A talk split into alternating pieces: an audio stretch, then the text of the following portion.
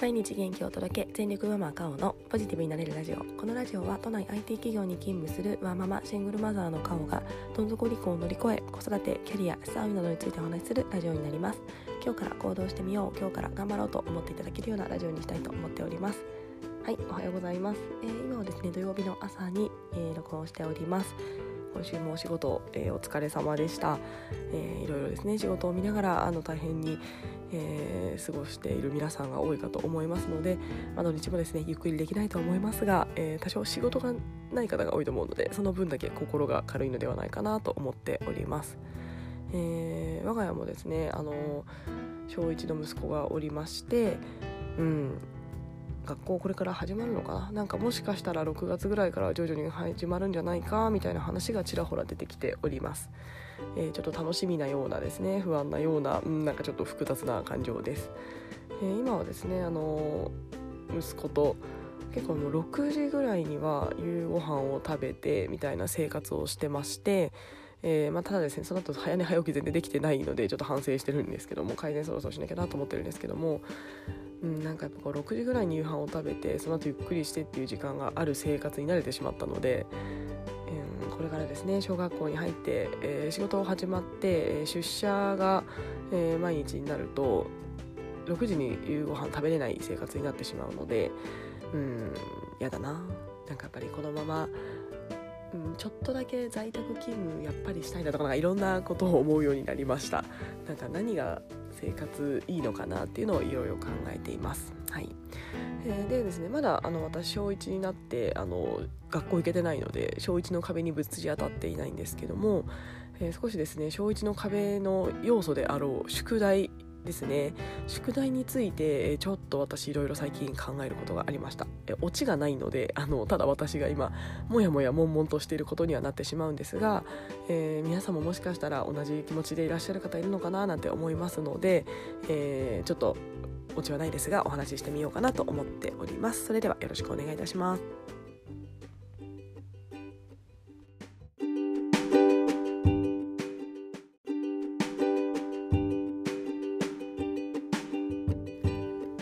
えー、小学校以上の、えー、お子さんがいる方はですね今あの全国基本的に登園登校自粛になっていて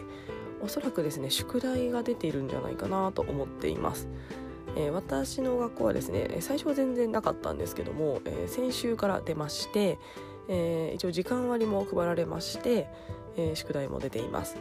で内容はなんですがまあ小1なので、えー、国語だったらですね音読しましょう。何ページを音読しましょう。プリント1をやりましょう。でプリント1がの「2」を書くとかですね、えー、そんな感じです。で算数は、えー、教科書を読みましょう、えー、数を、えーと、同じものを丸つけましょう、えー、ブロック12345ってある中でこれの数を書きましょうみたいなプリントとかですね。はい。であとは、えーと、体育型生活図工、まあ、その辺りは、まあ、教科書を見つつ何かやるみたいな形でなってます。で時間割が組まれてますが、まあ、一応ですね時間割もあの、まあ、できたらでいいですよみたいな形であの言っていただけて、まあ、そんなにこうガチガチに絶対やりなさいみたいなものではないような状態です。私もあの出社、えー、してる日はですね学童にお願いしているので、えー完全にできるわけではないので、まあ、先生がですね、まあ、できたらいいねみたいな形で言ってくださったのはすごく心が、えー、安心しました。はい。でですね、まあ、ただですね宿題出てるしこう、まあ、人生初の宿題ですねこの息子の。でよしよしやらせないとと思ってですねこうやらせてたんですけどもやんないんですよね。なんかもう何ですかね。うちの子ちゃんと集中して座れるタイプだと私思ってたんですが意外にそうじゃないんだなっていうことに気づきました。なんかこうプリントしかも私も息子がもだと思うんですけどめちゃめちゃ簡単なのでいやいやささっとやれば終わるじゃんみたいな。このプリントなんてささってやればなぞるだけだし「つ」をなぞるだけだし積み木とか書くだけだしもう多分1分か2分で終わるわよと思いながらですね。あのでもやらやらな、まあ、やるんですけどしぶしぶこう、えー、疲れたとかですね。えー、レゴしたいとかですね。なんかそんな感じでやらないのでまあイライラします。はい。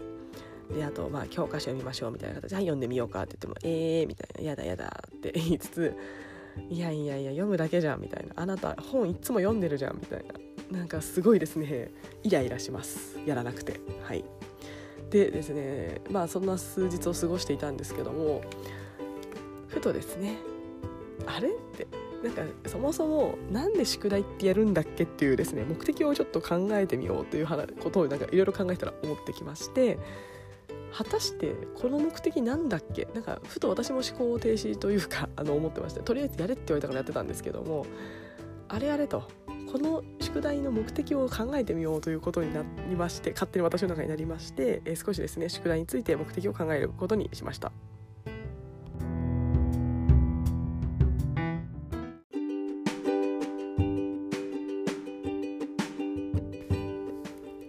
はい、えー、で宿題の目的を考えた時にですねまず国語なんですけども国語はまあ、ひらがなを覚えるというところと鉛筆の持ち方を正しくするっていうのが国語の教科書1ページ目にあったので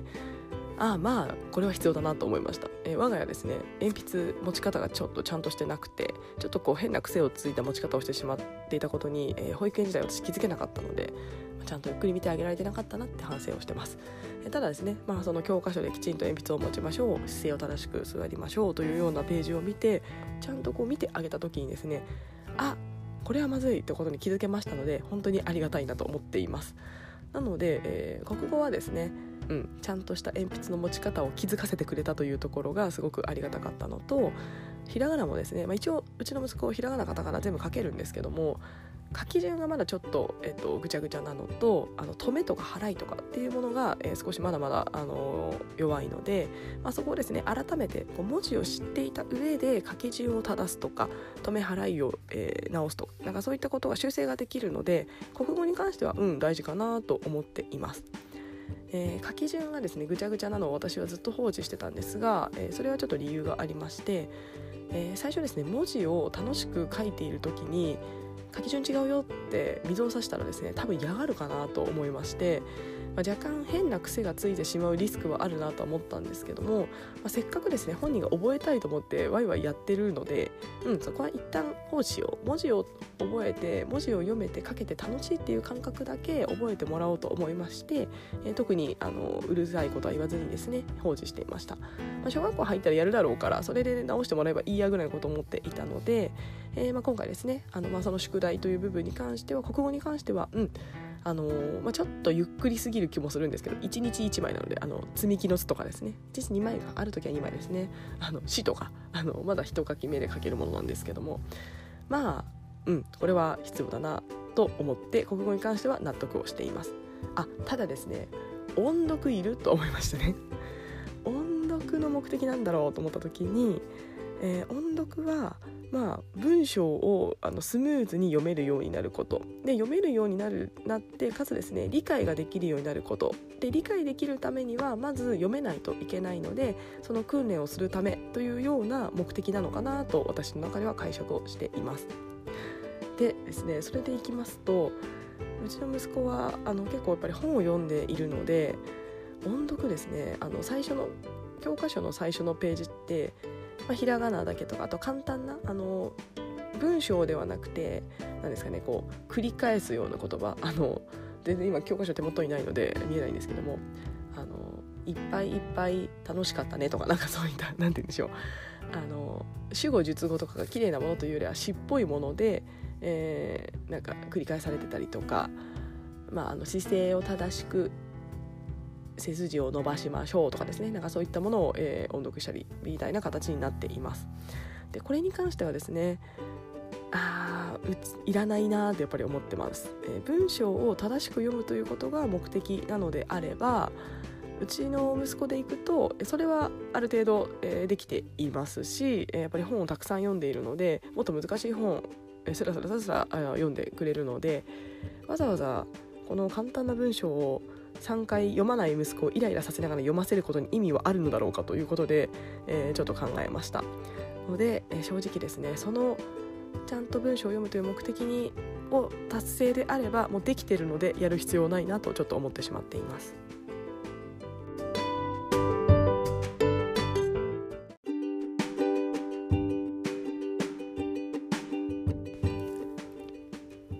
次算数です。で算数はですね、えー、今ある、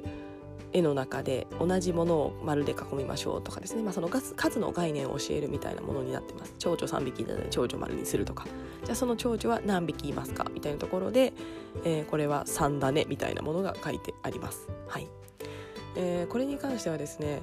うん、まあ算数これから、え進んでいく上での基礎とは思いつつですね先生できてるよこれ大体とか思ってしまいまして、まあ、おそらくですねあの数数えるぐらいまでは保育園幼稚園で大体やると思うんですよね。まあ、もしかしたら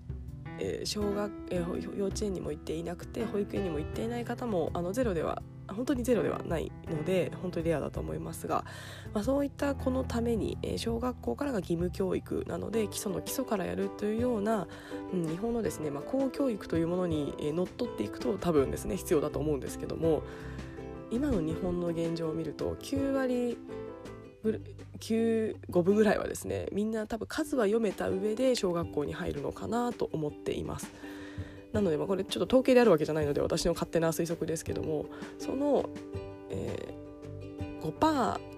いないかもしれない方のために1から平等という概念のもとでやるのかななんて思っています。でですねあの私いろんな本を教育の本をいろいろ最近読んでいてですねやっぱり、やっぱり公教育って平等っていう概念が、えー、やっぱり強くって平等って何というと、えー、本当に全員に対して等しいっていうことなんですよね。なのでやっぱりその今回でいくと数が読める大体9割5分読めるような、えー、方々のペースに合わせるのではなくてその5%以下の、えー、5分以下ですねの方々のペースに合わせた設計になっているというようなものをですね私早々に垣間見まして、まあ、だからといっても読めるベースでやるよりはですね、まあ、改めて数っていうのはっていう意味でですねやるのはまあいいかもしれないんですけども、まあ、正直ですね算数でいくとこれはうん今の息子とかあと周りの子とかも見てもいるのかなこのプリントって思ってしまっています。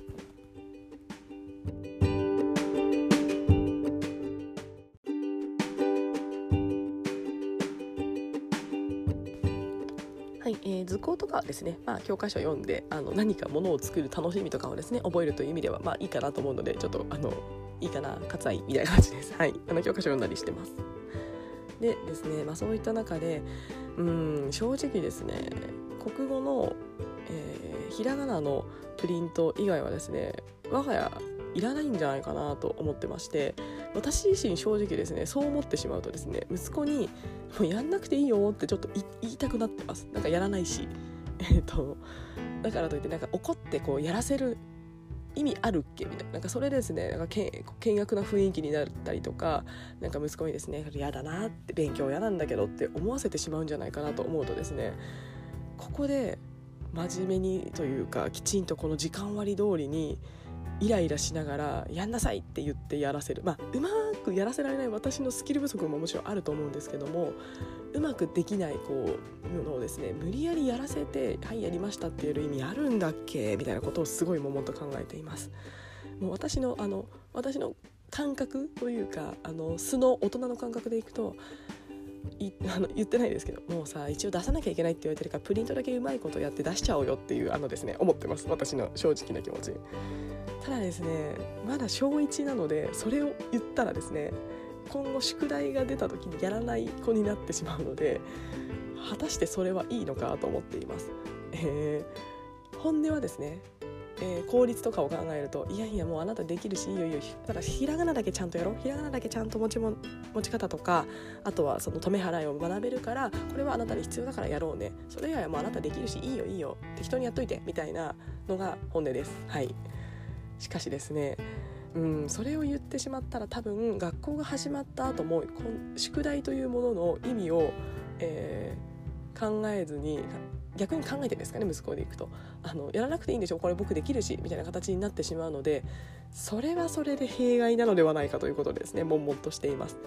まあ、一応ですね与えられたものなのでやらなければいけないものではあるとは思っています。えー、まあ、仕事みたいなものですねあのツイッターでちょっとこれつぶやいたら、まあ、仕事みたいなものと思ってやらせてますっていうご意見いただいてあなるほどと思ったんですけども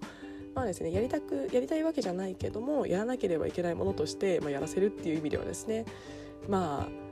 そういうこともあるよということでやらせなやらせるべきかなとは思ってるんですが小学校の低学年からその思考を植え付けてしまっていいのかなとかですねというあの悶々と考えております。はいで結論は出てないんですけども、まあ、結論はですねあのとりあえず音読とかをやらないことに関してはもういいやということでスルーさせて、まあ、一応ですねアウトプットで提出しなければいけない。プリントに関しては、まあ、これはね提出しなきゃいけないからちょっとちゃんとやろうか。みたいな形で、えーと、やらせて先生に提出しようかという話をしています。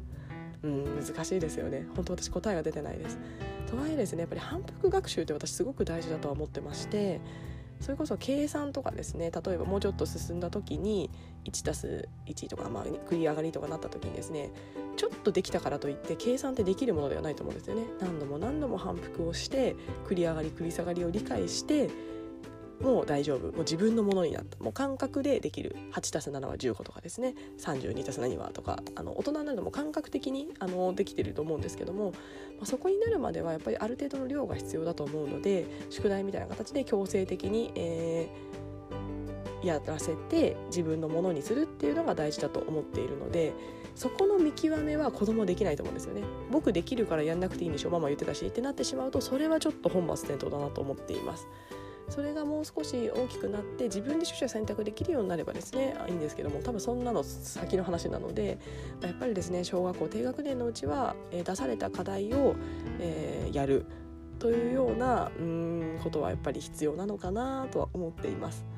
まあ、ただですね、えー、まだ答えは出てないですが、まあ、親として本当にその課題って何のためにやってるかっていうのをちょっとたまに見てあげて、えーただ頭ごなしに宿題やんなさいっていうのではなくてもうですねあのあなたはできるのは分かってるんだけどもあの染み込ませるため自分の中で感覚的に染み込ませるには時間がかかるからこれもあなたととってはもしかしたら作業かもしれないけれどもやらなきゃいけないんじゃないかなみたいなことをですね教えてあげたらいいのかななんて思いながら昨日はですねうん、音読は3回中1回しかやってないですしプリントだけはちょっとやっとくかということでやらせて、あとはですねあのその他その提出しなくていい系は、うん、なんかやりたければやっていいしやりたくないならいいやということで本人にも勝手に任せちゃいました。はいまあ、実際ですね始まってやらなくて怒られたとかですねなんかそれで、まあ、いろんなことを気づくと思うので、まあ、今はですねなんかもう無理やり私がこう怒ってやらせて雰囲気悪くなるよりもまあアウトプット系だけやらせてあとは理科の授業ですねうちの息子の大好きな理科の授業で図鑑没頭してみるとか、えー、近所の公園行って虫探しするとかですねまあ理科がうちの息子大好きなのでもう理科に没頭させる時間でいいかなと、えー、思っております。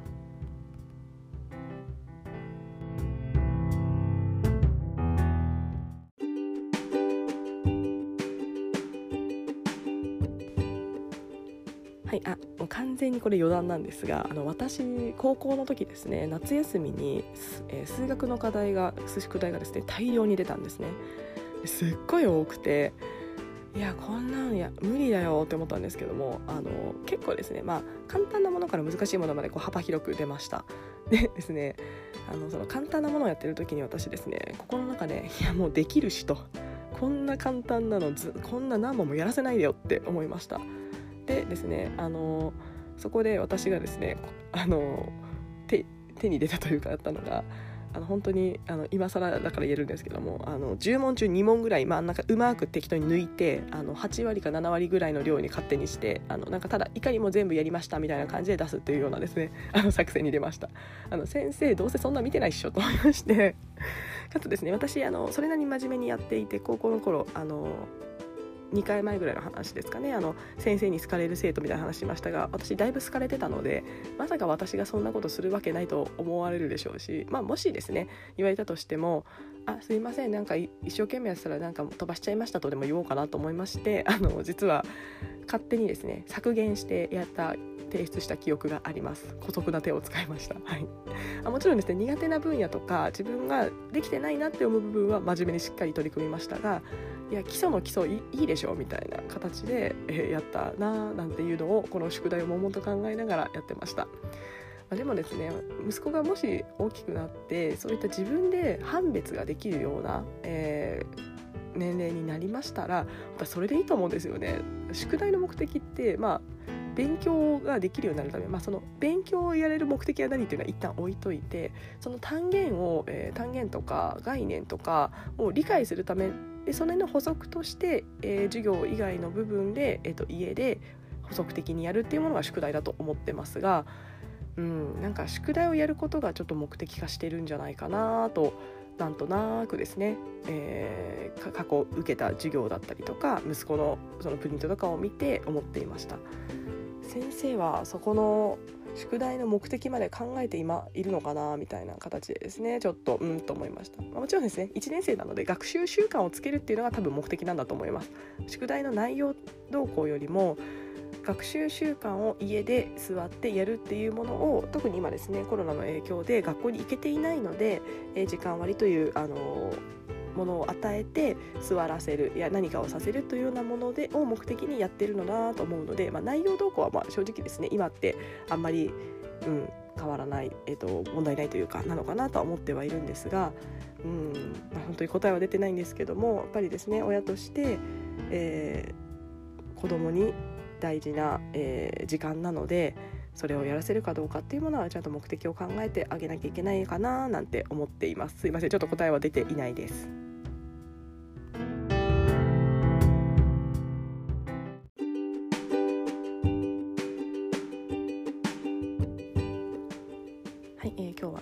ついてお話をさせていただきました、まあ、ちょっと答えは出てないし悶々としておりますが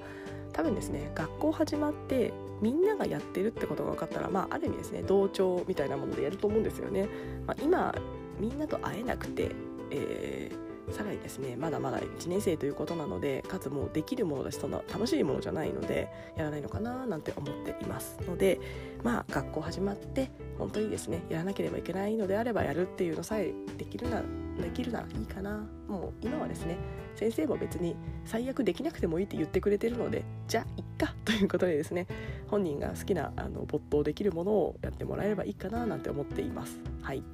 うん、迷います。迷いますよね。まこれがまたですね年学年が上がっていくとまた話は別かなと思っていますので、うん、ちょっと私は本当今小学校1年生というあの入学したての、えー、子どもにの宿題についての、えー、考えなので、うん、また何ですかねいろいろ進捗この考えの進捗とかがありましたら、えー、お話ししていきたいなと思っています。はい、えー、それではですねこの土日、えー、なんか天気があまり、えー、関東良くない今日は良くないらしいんですが、えー、ちょっと外で体を動かす時間っていうのを息子に作ってあげたいので何らかいけたらいいなと思っています。